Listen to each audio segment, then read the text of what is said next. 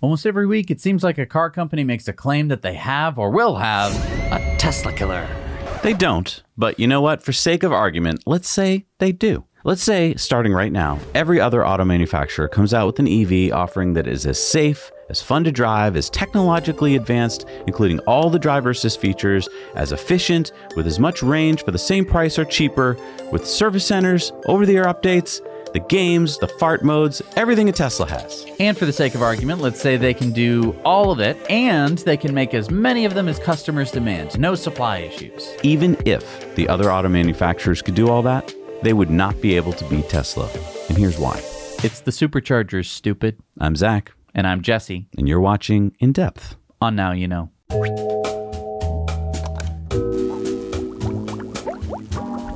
Do you ever feel like you're getting dumber? You know we're about to start the show right now, right? I mean, sometimes I feel like I'm not using my brain enough, like I'm not putting enough real learning in. No, I know what you mean. That's why I love Brilliant. Oh, right. You're talking about all the awesome courses that Brilliant offers on everything from gravitational physics to neural networks. Yeah, Brilliant's courses are awesome, but I'm talking about their daily challenges. Daily challenges? Yeah, in addition to Brilliant's fantastic courses, they have these daily challenges that really stimulate your brain. What's really cool about these daily challenges is that they keep you engaged even between courses. Yeah, that's why we love Brilliant. With Brilliant's interactive problems and hints, you're actually learning at your pace in a way that sticks in your brain. Yeah, I love how Brilliant brings subjects to life. There's just so much to learn. I'm going to start a daily challenge right now. Brilliant teaches over 60 different courses in really easy to understand ways. Over 10 million people have learned from Brilliant. Maybe now isn't the best time. Uh, we have to start the show. Wow, this is really To support our channel and learn more about Brilliant, go to brilliant.org slash now you know and sign up for free. And also the first 200 people that go to that link will get 20% off the annual premium subscription. All right, now we have to start the show.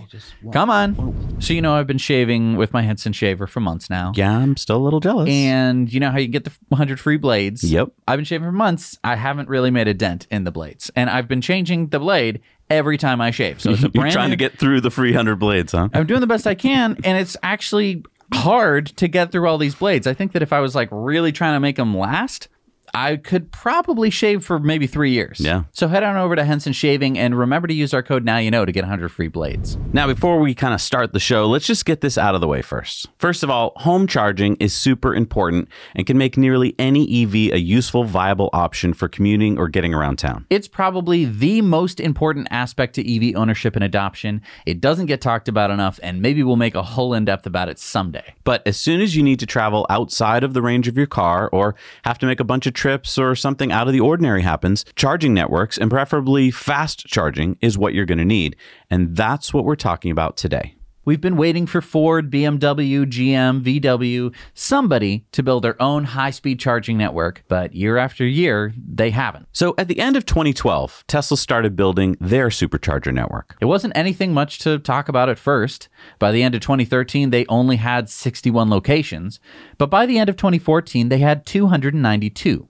Now, by the summer of 2016, when Jesse and I did our first cross country tour in Sparky, Tesla had over 600 supercharger locations worldwide. Now, let's pause here because I hear what some of you are yelling at your screens right now. What about Electrify America? What about EVgo? What about ChargePoint and Blink? Well, let's look at Electrify America for a second, okay? They just got to 730 high speed locations. Not bad. They started the network in 2018, and four years later, they've reached about where Tesla was after that amount of time. So that's great. Oh, but hang on. Uh, how many actual charging stalls does EA have? 3,168. And how many charging stalls did Tesla have in the summer of 2016? About 4,800.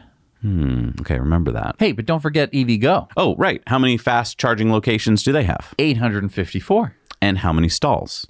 Uh, 1,752. Again, remember that number because that's about two stalls per location.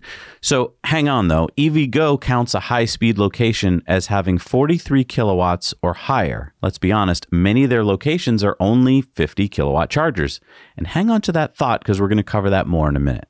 Now, according to the US Department of Energy, ChargePoint has 1,822 locations with high speed DC fast charging and 1,844 ports. Funny, that's almost a one to one ratio.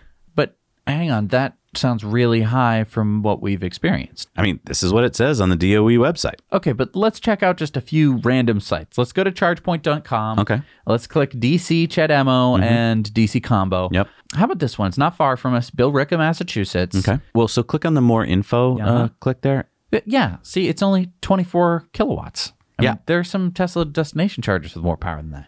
But according to the DOE, that same charger is a DC fast charger. How about this one up in Northampton, New Hampshire? Yeah. See, only 24 kilowatts. Now, we're not going to bore you. We went through dozens of random ChargePoint sites from here to Ohio and beyond, and about 30% of them were only 24 kilowatts or they were closed because they were at Mercedes dealers or Harley dealers.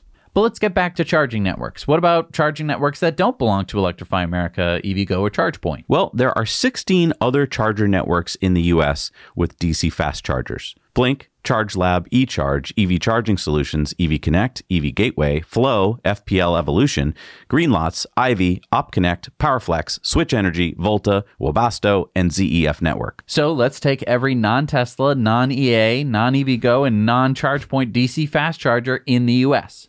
So that means there are currently 876 locations with 1,700 ports. That shows you that there's about an average of two ports per location. Keep that number in mind. Now let's take all of these and add them to the EVgo, Electrify America, and ChargePoint. That would be every non Tesla DC fast charger in the US. What is that total right now? Okay, so you're talking 19 networks Yep. with 4,282 locations and 8,464 stalls. So again, remember those two numbers or just remember the ratio. It's a basically two ports per location. It's going to be important. So now back to Tesla's supercharger network. We left off in the summer of 2016, but a lot has changed since then. Back then, Jesse and I had three possible routes across the US with 292 supercharger locations in North America. Today, there are over 1,430 supercharger locations in North America with over 10,000 stalls. There are 3,263 superchargers in the world and almost 30,000 stalls. Again, remember that ratio. That's about a 1 to 10 ratio, isn't it? But I bet we just lost you, didn't we? Because if you remember a few minutes ago, we said that 19 non Tesla charging networks have 4,282 locations and 8,464 stalls in North America. And we just said that Tesla only has 1,430 supercharger locations in North America with about 10,000 stalls. I mean, look at this map of all the non Tesla DC fast chargers in the country. And then look at the map of just Tesla superchargers. Wait, Tesla has less green dots. So then what the fuck are we talking about? This is where all non EV drivers lose the narrative. If you're an EV driver who has driven more than, let's say, 20 miles from your home, then you get it. But I promise you, nobody else does. The auto executives don't, the politicians don't, and potential car buyers don't. And that's because all green dots are not the same. Okay, so this brings us to point number one kilowatts.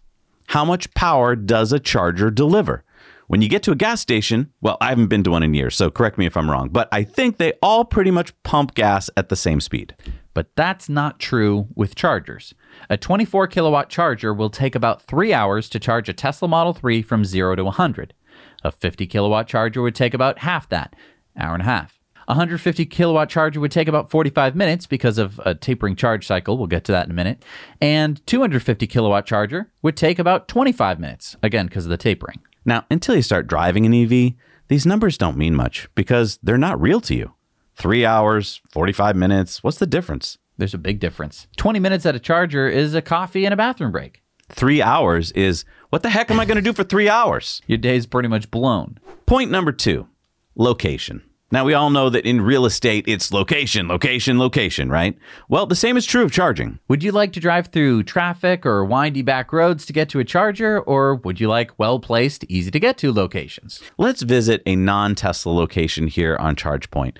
How about this one in Manchester, New Hampshire? Looks like it's not far from a highway, so that's great. Yeah, what are you complaining about? Well, this is located at a Harley Davidson dealership. Let's look at some of the comments on ChargePoint about it. Definitely not a DC fast charger. It's set up for it, but after 20 minutes, we only had increased by about 1%. I think it's functioning as a level 2 at the present time. Or this comment The charging station is next to the service door at the Harley Davidson dealership. Bikes were parked in the EV spots. And location means more than just distance from a highway. It's also about the amenities while you're charging. I mean, I guess if the Harley dealership is open while you're charging, you could go in and look at the motorcycles, but I'd prefer bathrooms, somewhere to grab a bite to eat, or coffee. And I don't think you'll be doing that here. Most Tesla supercharger locations are placed near at least a convenience store or a mall. Now, we have the only map that we know of in the world. It's on the Now You Know channel website where people submit video supercharger reviews where they show what's nearby the supercharger and they rate the supercharger from 1 to 10. And you know what? Most locations average an 8.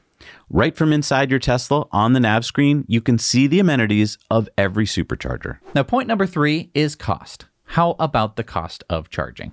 Well, here at this ChargePoint charger, for instance, they charge 34 cents per kilowatt hour. And I know I just lost you. You see, you're used to dollar per gallon or euro per liter for gasoline and diesel, right?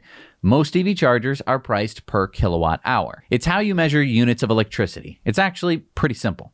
Just like a 10 gallon gas tank can hold 10 gallons of gas, a 75 kilowatt hour EV battery can hold. 75 kilowatt hours of electricity. So if you pull into this charger and charge for two hours, you'll get 48 kilowatt hours of electricity in your battery. See, two hours times the fact that it's 24 kilowatts, and you get 48 kilowatt hours. Now, how much money will that cost? 34 cents per kilowatt hour, and you just got 48 kilowatt hours of electricity. So 48 times 34 cents, that's $16.32. What are you complaining about? That's less than you'd pay for gas to go the same distance. What I'm complaining about is uh, if you were driving an ICE car and you went to a gas station and it was like, oh, this is a pretty good price per gallon, and you're happy. And then tomorrow you needed gas and the gas stations you passed were all really expensive, and you're like, I guess I'll have to wait till I can find another station. You would be in this uncertain area. We kind of like it as consumers when we kind of know what to expect, right? And for most part, because all the gas stations are competing, they're pretty much similar in price. And here's where I like ChargePoint. They're very open and honest with their price. They're not all the same because ChargePoint doesn't actually own the charging stations themselves. It's owned by those locations. That's a really good point. I just want to stress here. If there's a restaurant that puts in a ChargePoint charger, then that's the charger owned by the restaurant. Right. And they set the rate. And it could be free or it could be a dollar per kilowatt hour, or they can have it so that way you plug in and the first two hours you get to park for free, but then there's a parking charge after a certain amount of time, or you could plug in and immediately the moment you plug in, there's a $5 parking fee. Yep. It's completely random. That's just on ChargePoint. Right. If we go to Electrify America, we go to different ones. th- then you there's different uh, levels of subscription, and oh, you want to join our network? Well, that's uh, you know eight dollars a month. But if you pay the ten dollars a month, you get a better rate when you plug in. It gets very complicated, and you're probably not going to just be on one charging network because they don't do all the same things. So you're going to want to be on ChargePoint. Then you're going to be on And we'll, Electrify America. and we'll get to that in a minute. But what we like about Tesla is if you look here, we're showing some screenshots of us checking out different prices at different superchargers. They show you before you get there what you're going to pay. And it's regional and it depends. I mean, two superchargers that are less than 50 miles apart can be a couple few cents different. It depends on state lines and stuff like that, but pretty easy to understand. And you own a Tesla, you're pretty much signed up for their network. And Tesla's not going to try and gouge you. And another point is, even if you haven't set up your credit card on your Tesla account, you can still charge at a supercharger and accrue quite a big balance before you actually have to put a uh, credit card in. You might be going, well, who cares?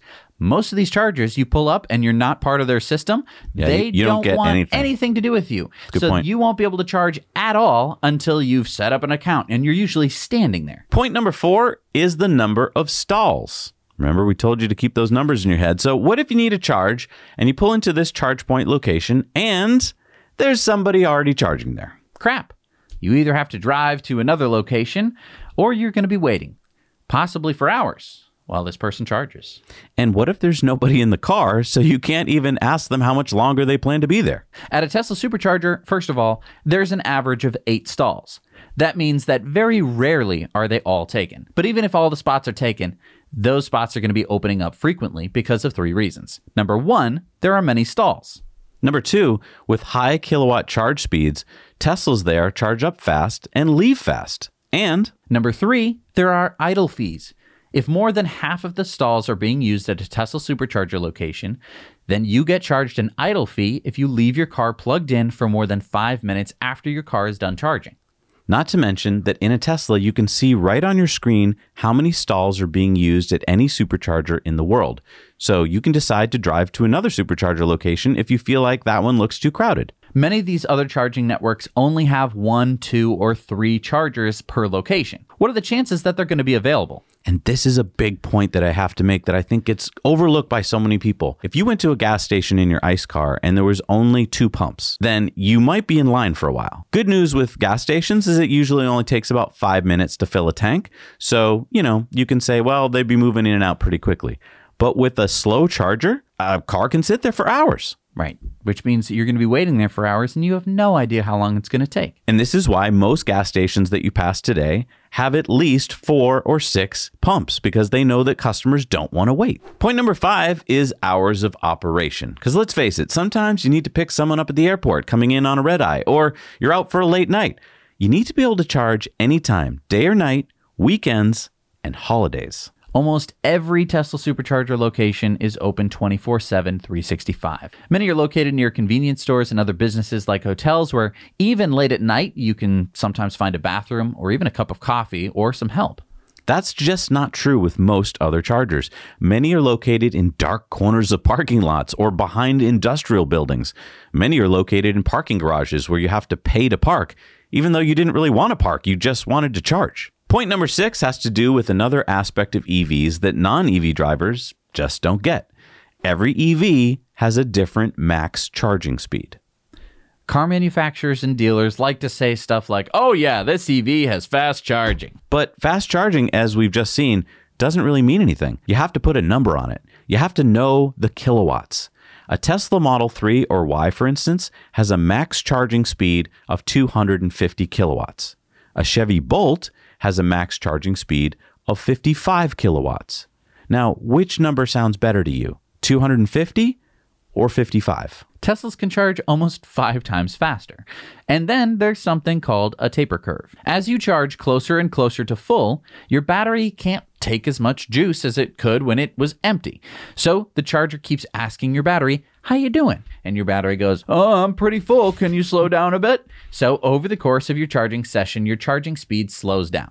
You just can't shove 250 kilowatts into the battery for the whole charge. And so, even if you buy a car that says we have 150 kilowatts of max charging speed, it may not be as true as you think because when you pull into charge, you won't be getting that speed for the entire time. And this is true of every car Teslas, Ford Mach E's, VW ID4s, whatever. But it's very important to taper charge. Now, you, you can basically put as much, you can shove as much energy into the battery as you want, but that might be damaging the battery. And Right. this is something that we don't know yet.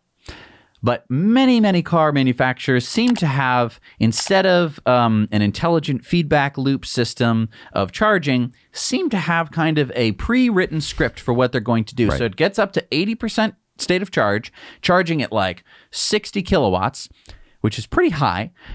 And then it'll just jump down to 20. And you're like, why is it now at 20 kilowatts?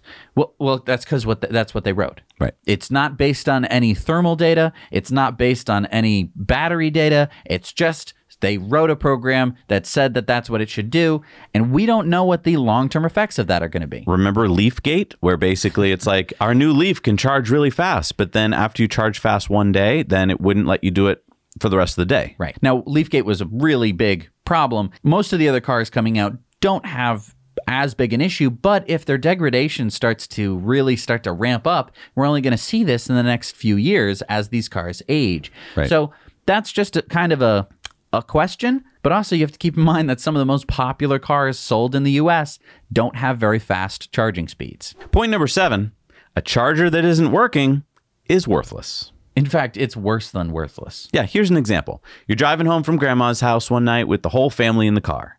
You need to charge to make it home, so you open your PlugShare app. You see that there's a DC fast charger on your way. Great. You pull into the charger stall with 20 miles left in the battery. You get out of your car, you plug it in, and nothing happens. Hmm, what?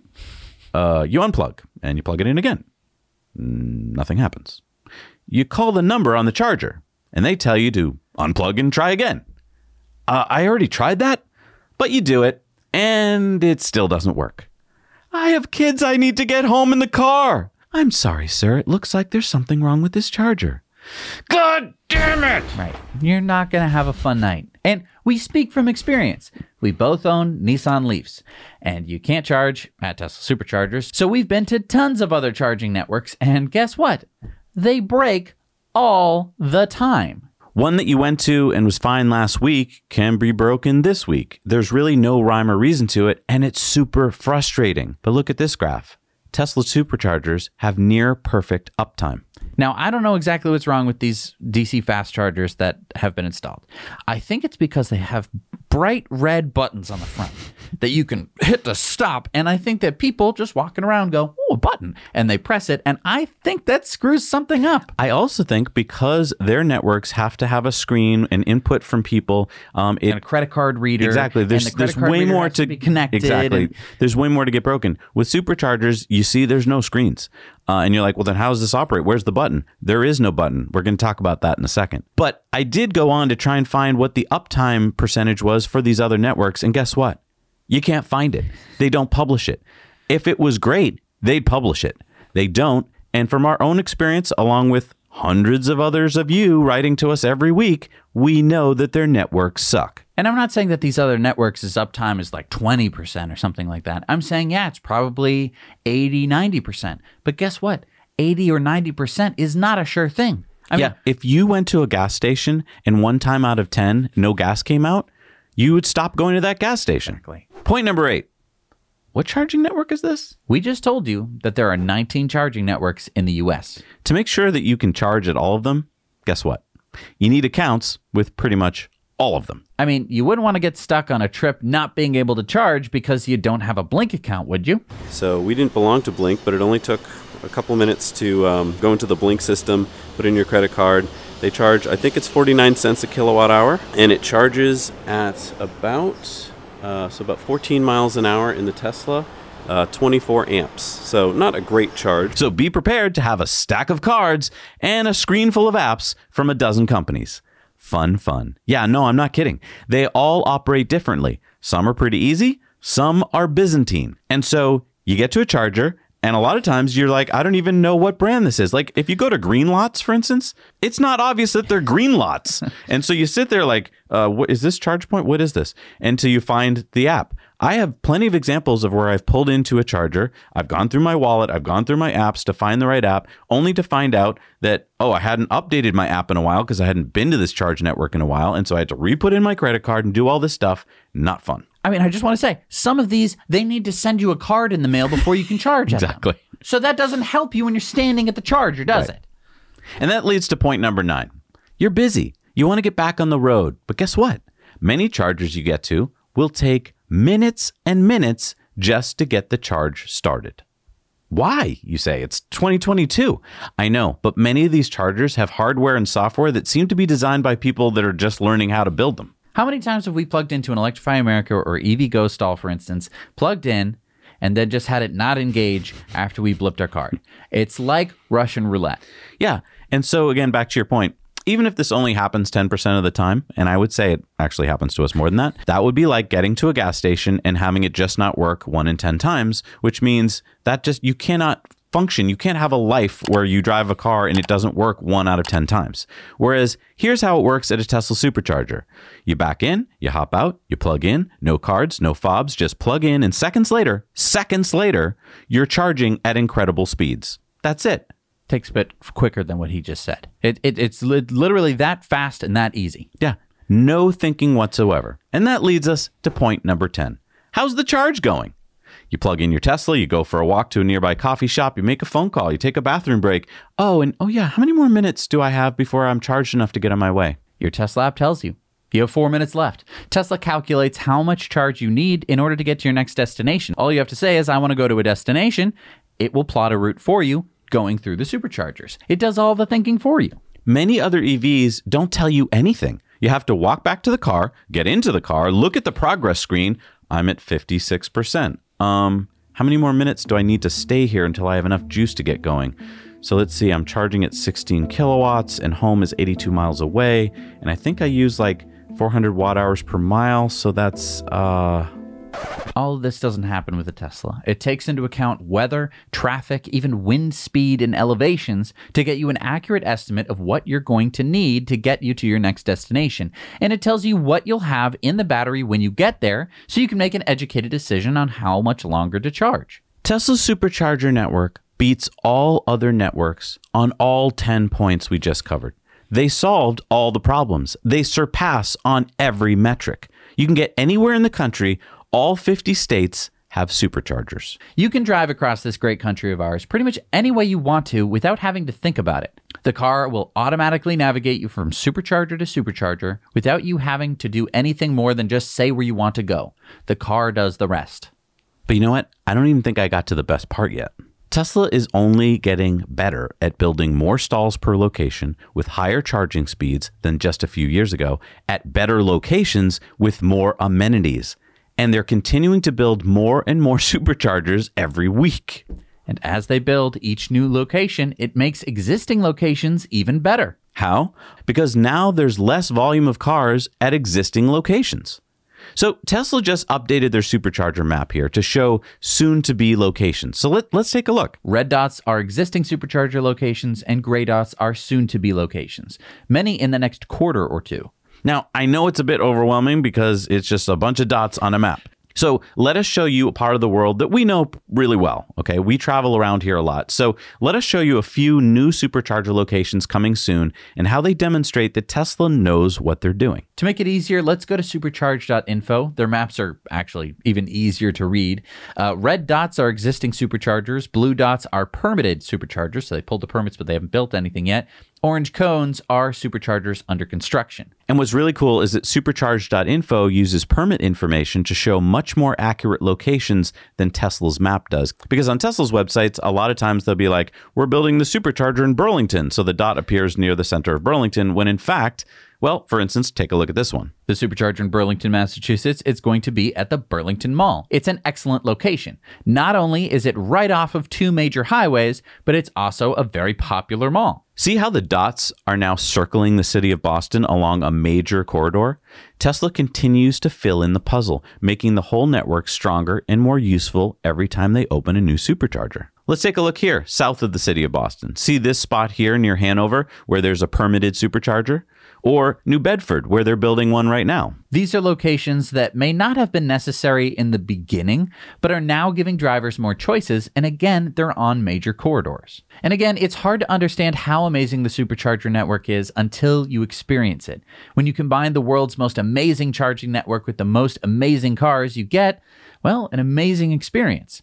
While you're charging for the 20 minutes at a supercharger, you can watch Netflix or YouTube, or you can play a game. Supercharging actually becomes something you look forward to. Can you say that about going to a gas station? Now, Jesse and I are really excited to get our Rivian pickup truck, but the one thing about that truck that gives me pause is that when we head off for an adventure, I'm worried that I won't be able to just hop in and drive off to the mountains or to the sea like I can with Tesla. I'll have to plan routes and destinations dependent upon other charging networks. Charging networks that I know are going to be problematic for all the reasons we talked about more expensive charging, chargers that may be full or not working or closed, chargers that will definitely be slower and have less amenities.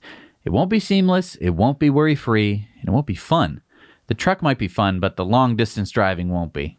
And if you're hoping, like me, that Rivian will build out a charging network like they said they would, well, according to the Department of Energy website, they haven't built any yet.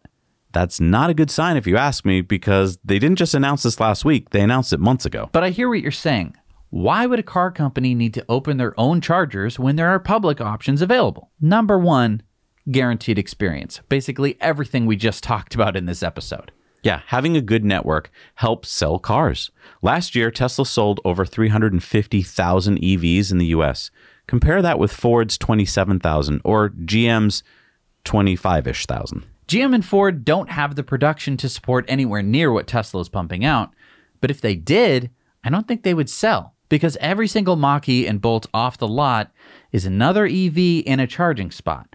The public network that exists today will see more use, which will cause it to break or be full at a much worse rate. These car brands will see their sales dry up as the chargers break and the media gets wind of the story. The second reason car companies should make their own chargers is that charging companies aren't really that viable.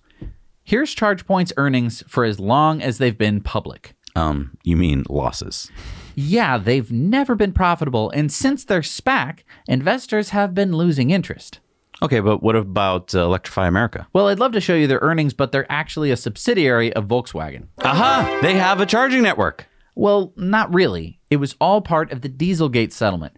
Volkswagen had to put $2 billion into making the Electrify America network and 6 billion euros into making the Ionity network in Europe. You can see why everyone likes the Ionity network better. So we can't see their earnings, but they do have to report to California Air Resources Board every year and tell them how much money they spent because that's all they really had to do. And so through 2020, that's all up until 2021. They spent over $800 million. Wait, this is just a spending plan. Well, they call it an investment plan. Uh, but yeah, it's like, how do we spend $2 billion as fast as possible? Which, I mean, is great. We've seen an exploding network of chargers, but how long will this business model last? Yeah, I mean, it's a dog and pony show for the government that mandated they spend $2 billion. And so it's not just that car companies would benefit from having chargers as a selling point for their EVs, it's that charging companies don't make enough revenue and have either been relying on shareholders or Dieselgate money to stay in business.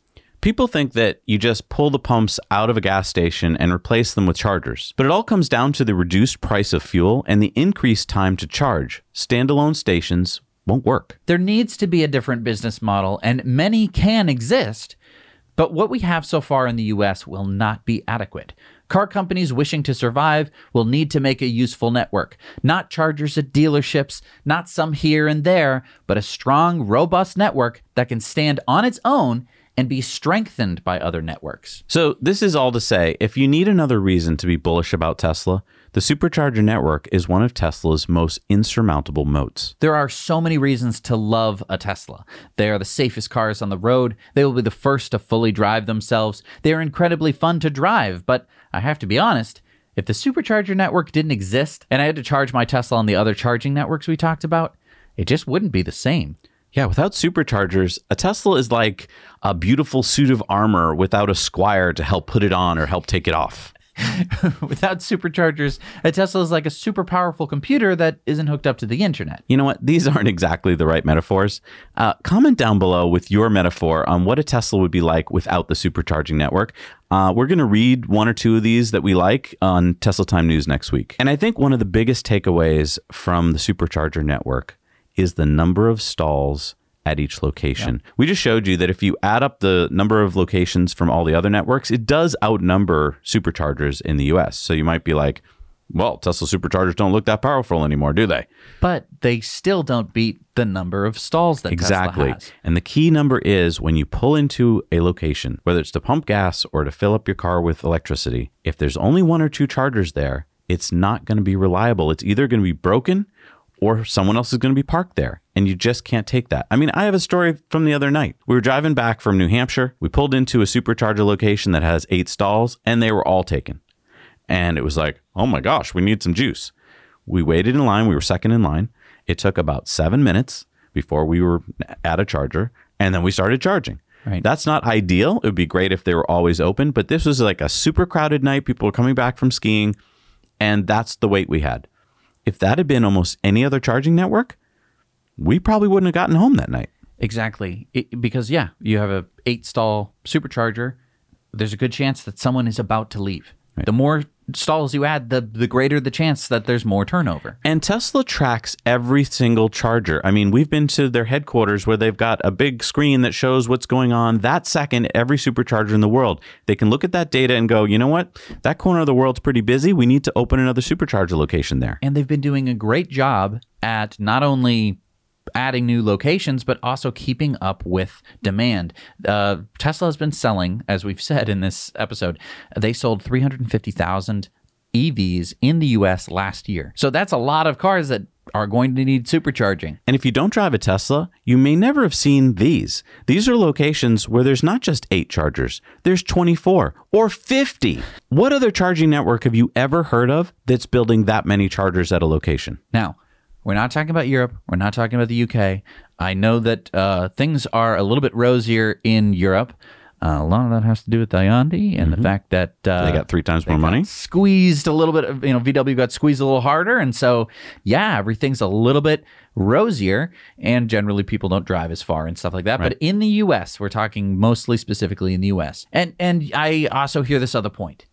But Zac and Jesse, the the bipartisan infrastructure bill, seven point five billion dollars that is going to be invested in fast chargers. Oh, this sounds so good. I want to slow down here for a second. So we have Electrify America, which is going to go bankrupt at some point because they didn't set out to make a company. It's they, not a real business. They set out to spend two billion dollars, which is, they're doing a great job. And now we're going to add seven point five billion dollars. That's amazing. If you do the math, you compare the roughly a billion dollars that they've already spent, Electrify America has already spent on making 730 chargers. That gets you to 5,500 chargers, which is about exactly the same network that we have today. Right. It's all about number of stalls and the charging speed at those stalls. So again, if you build out a charging network with about two stalls at every location that don't pump out much juice, it's worthless. You cannot rely on that as a driver. I'm just going to put it out there. I don't think that that's going to be enough. And so when we talk about other car brands needing to add charging to their lineup, basically, this is what I'm saying. I, they need to have places where I, as a Ford owner, can guarantee that I will have a spot, that it will work, and that I will feel good going to those chargers. And if you're wondering why Ford or GM doesn't build out their own charging network, well, think about it this way. To start building out a charging network and to get to any meaningful number, let's say a thousand chargers, uh, you're going to need to spend about $3 billion. And what is Ford and GM doing right now? They're spending that money on EV factories, which their shareholders are like, okay. But if you told your shareholders at Ford and GM, we're going to spend $3 billion on a charging network, the shareholders would go, uh, how much money are you going to make off that? And they'd be like, well, Tesla doesn't really make anything off the superchargers, so nothing. And this is where I would say the the big auto manufacturers are getting a 7.5 billion dollar mm, subsidy. Yeah. They can go, "Oh yeah, don't worry about charging." Didn't you hear Joe Byron? Joe Biden. Joe Byron said that you're going to have charging. Byron. I don't think that it's going to work that well. And Yeah. I, I'm just I'm looking at something and I'm saying I think this is going to turn into a train wreck. Yeah, and you know what? It's a really good point. This isn't helping Tesla at all. Uh, Tesla drivers do not use other charging networks because they don't need to. It's not that we're too aloof or anything like that. It's just that they suck, and so there's we don't need to. And so if you spend 7.5 billion on charging, you're not helping Tesla one bit. and that is what you're going to be helping Ford. You're going to be helping GM, and that's great. It's great. I, I'm not. I'm not against public I, charging. I actually great. don't think you're helping them, and I actually am kind of against it. this idea of oh, don't worry, the government's going to pay for all the charging networks. I don't think it's going to work. And I and and you go and you look at ChargePoint's uh, numbers. They're not making any money. They're losing money. Find me one other company besides Tesla that's actually making money making charging infrastructure. And and that's a really good point. Tesla's making money from their superchargers because it's part of the car experience. It's not separate from the car experience. Exactly. And there really is no other model that works in my opinion. And that is the big problem with public charging that's done wrong is that it's actually going to hurt Ford and GM because you might think getting into that brand new Mach-E that yay, this is going to be great. Guess what? Go look around on the internet. Look at people who are excited about their Mach-E's and then nine months later sold them. Do you know why? One of the biggest reasons is charging. They were like, I thought this was going to be like Tesla. And then I learned the hard way as I began to learn what this really means that the infrastructure wasn't there. I think that there are other charging models. I think that there are other companies that can get into it. You know, say like a Target or a Walmart, and it's like, oh, come to our Target. Here's you why- can stay here for a little bit and check your Here's shop. here's why you can't. I think it could have worked before Tesla came on the scene, and it might have even helped some of the other car manufacturers. But I don't think it'll work today. The reason is Teslas don't need that charger at a Target, and so and since Teslas are the biggest market share, why would Target want to spend money on a very small market share? I see. So you're saying that Model Threes wouldn't be going to Target? Well, I mean, they go to Target, but not because of the money Target just spent on charging. They they're they're happy as is. We've already got a great charging network. Right. And so if you're a Target and you're looking at, well, we're going to put in this charging, let's see who's going to use it. And someone says, well, here's the pie. And well, most of the drivers today in America are in Teslas. So we're going to spend all this money to get a few bolts. I don't think they're going to want to spend the money for it. And I mean that does come down to the problem with with plug connectors. And, and how basically all these CCS chargers aren't going to be useful for Tesla, which is Right. fine. This is why it's a moat. I mean, this Yeah. is why we're talking about the supercharger network basically just cut off the other car manufacturers at the knees. Now, they could have gotten in early enough and not had the moat, but they waited too long. Right. And I think it's impossible to come back. And this is why I was so excited about Rivian when they announced their adventure charging network because I'm like, yes, an electric car company that gets it. And then I waited month after month to see where they were opening. And I haven't seen any open. Now, maybe they're in super stealth mode and they're all going to open at once, but I haven't even seen any pictures from you guys. And you guys are some of the best spies out there. So I think we would have heard about it. I think it was a big press release. Why? Because they were doing an IPO and they wanted the market to be super excited. And then nothing really happened. I think that there's still time for Rivian to do it. I think that it makes sense for Rivian to do it, especially because they are a electric only charging. I agree. I'd love them to do it. It's just they're not doing it. right. But I mean, they're still ramping up production of the trucks. You know, they have to. They have. It's going to take some time, and I, I agree. Each each month is Tesla digging a bigger moat.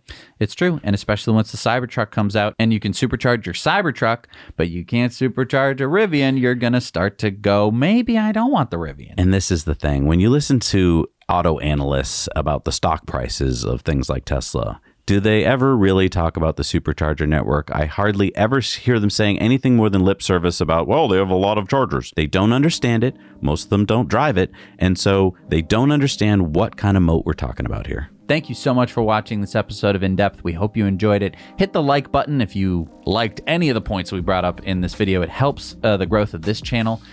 And if you haven't subscribed yet, you should subscribe because we do uh, Tesla Time news every Tuesday. We do an in depth every week. We'll see you next week. Now you know. Thank you so much for watching till the end of the show. Now, uh, I know you didn't get anything for Valentine's Day. Oh, yeah, yeah, yeah. It's Monday. Monday, this Monday coming up, the one coming up. Not enough time to order anything, right? What if you could digitally download something that was actually meaningful? Yeah, not an e card. No, no, no. a real Special gift? special gift for Tesla owners. What can they get right now? Uh, we have a we have a light show. So all you need is a thumb drive, just any old little thumb drive you got laying around. But they don't want like a hip hop light This is show. a beautiful.